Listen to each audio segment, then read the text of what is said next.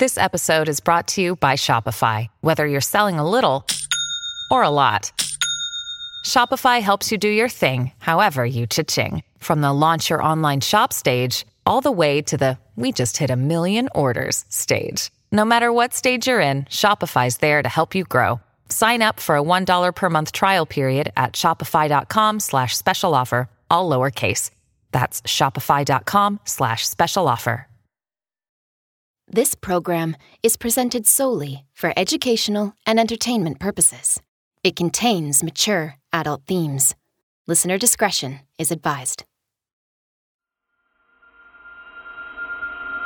Welcome to Forbidden Fruit, the Forbidden History Podcast Extra.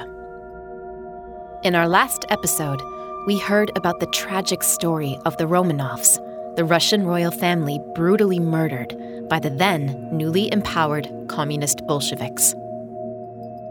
In this episode, we're going to explore a question that has fueled debate ever since. Could Tsar Nicholas and his family have been saved by his cousin, King George V? It's May 1913, and in Berlin, the world is coming together for a royal wedding. Princess Victoria Louise of Prussia, the only daughter of the German Emperor, Kaiser Wilhelm II, is marrying Prince Ernst August of Hanover. They make for a glamorous couple.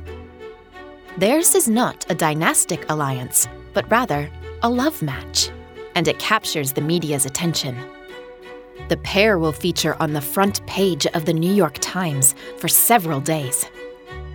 But at its heart, the event is a family affair.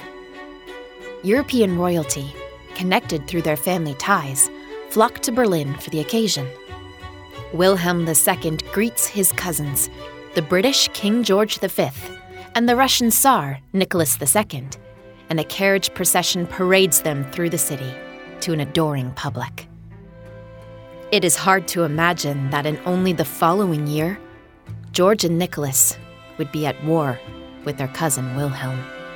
And by the war's end, the trio's fates would be drastically different. George V's reign would continue, setting the foundations for the most successful monarchy in history. Wilhelm II, however, would be forced to abdicate after the German losses of World War I and would live out his days in exile in the Netherlands.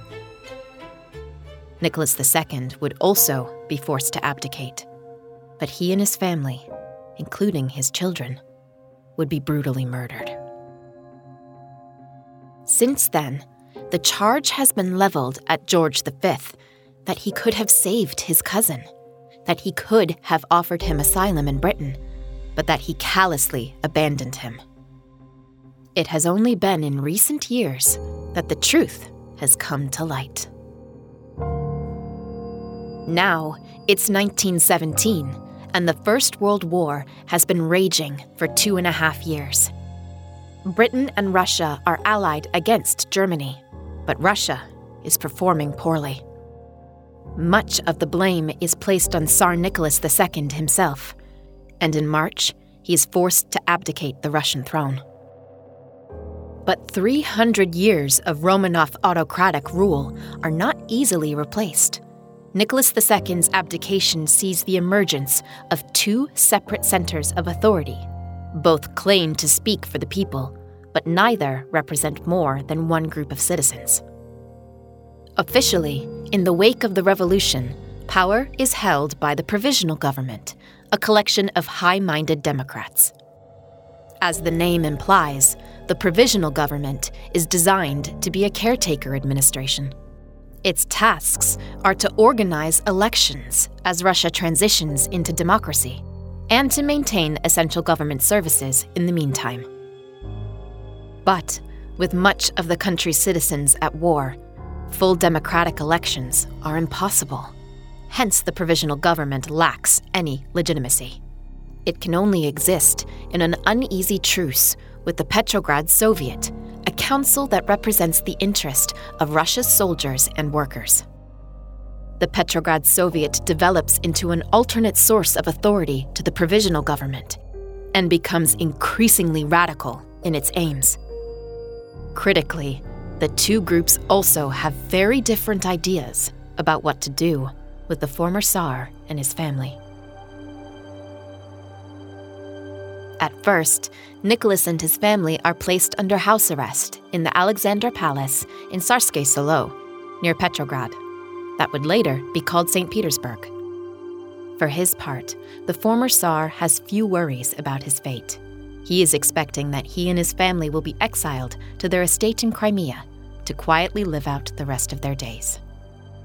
The provisional government wants to protect the Romanov family, but it is concerned that allowing them to remain in Russia may encourage a counter revolution among loyalists who would want to see Nicholas reinstated. The Petrograd Soviet has a far more radical agenda. It wants to put the Tsar on trial, and by implication, execute him.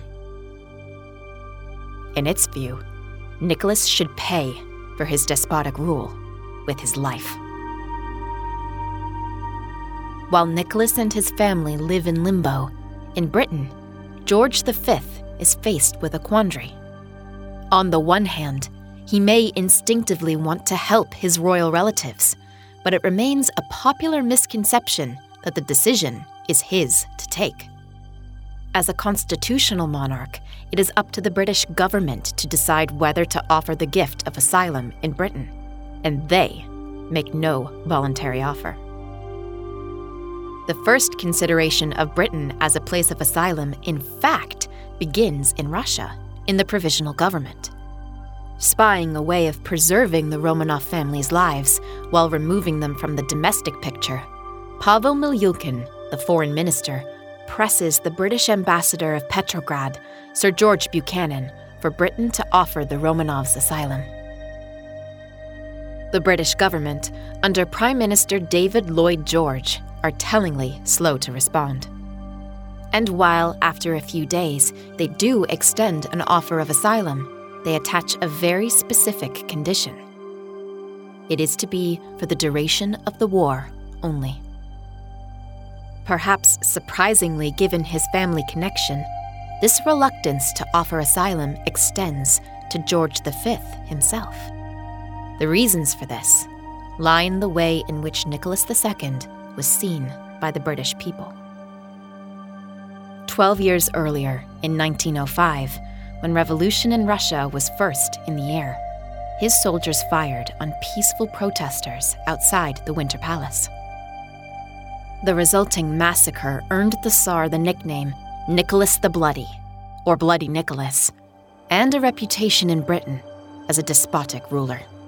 There is even support in Britain, particularly among the working classes, for the new revolutionary communist regime.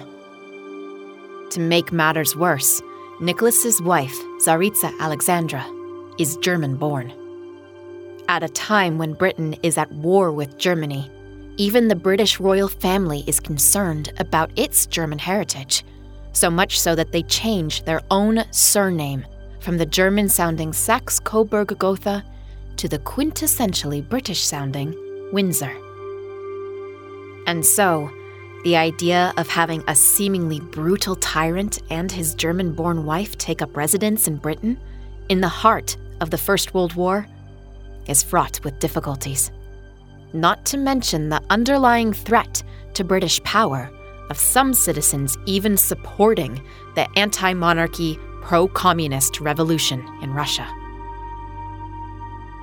And so, soon after the offer of asylum is made, it is withdrawn, the risk being deemed too great.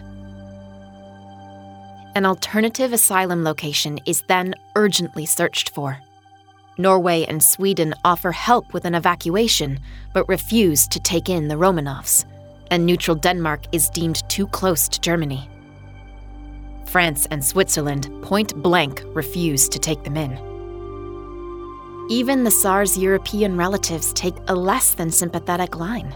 Many believe that Nicholas and Alexandra face a disaster of their own making, their own mistakes having led to their downfall.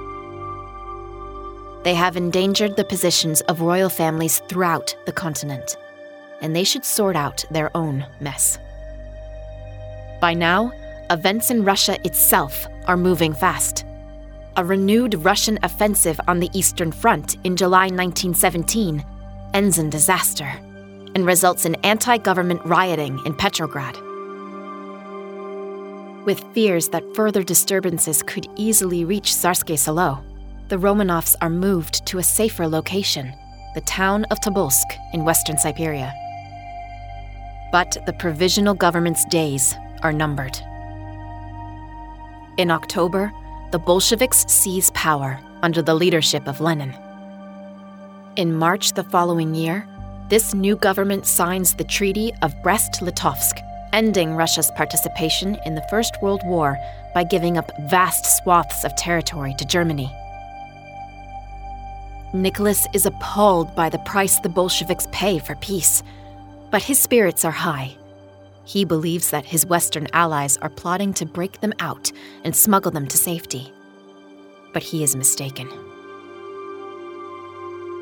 In April, with the anti Bolshevik White Army approaching Tobolsk, the Romanovs are moved once more to Yekaterinburg in the Ural Mountains. Meanwhile, in Britain, the fact that the Romanovs are in distant Yekaterinburg leads to a simple case of out of sight, out of mind. With Russia now out of the war, for George V, the political pressure to get the Romanovs to safety is alleviated. His focus is returned to Britain's war effort. And even if planning had been in motion, the logistics of getting the Romanovs out of Yekaterinburg, past trigger happy revolutionaries, and overseas patrolled by German submarines, would have been almost certainly insurmountable. The Bolsheviks still initially intend to put Nicholas on trial, but when their position in Yekaterinburg is threatened, they take a drastic step. And so, on the 17th of July, 1918, the Romanov family are murdered. Upon hearing the news, George V is devastated. He writes in his diary those poor, innocent children, and attends a memorial service held in his cousin's honor. But the charge that George V abandoned Nicholas to his fate remains a complex issue. The need to balance domestic opinion, the pressures of the war, and family ties provided a situation with no easy answers. But even if he, or more accurately, the British government, had maintained their offer of asylum, who knows if Russia would have so easily let them go.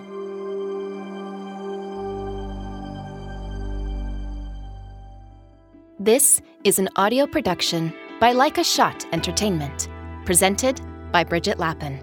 Executive producers Danny O'Brien and Henry Scott. Story producer Maddie Bowers. Assistant producer Alice Tudor. Thank you for listening.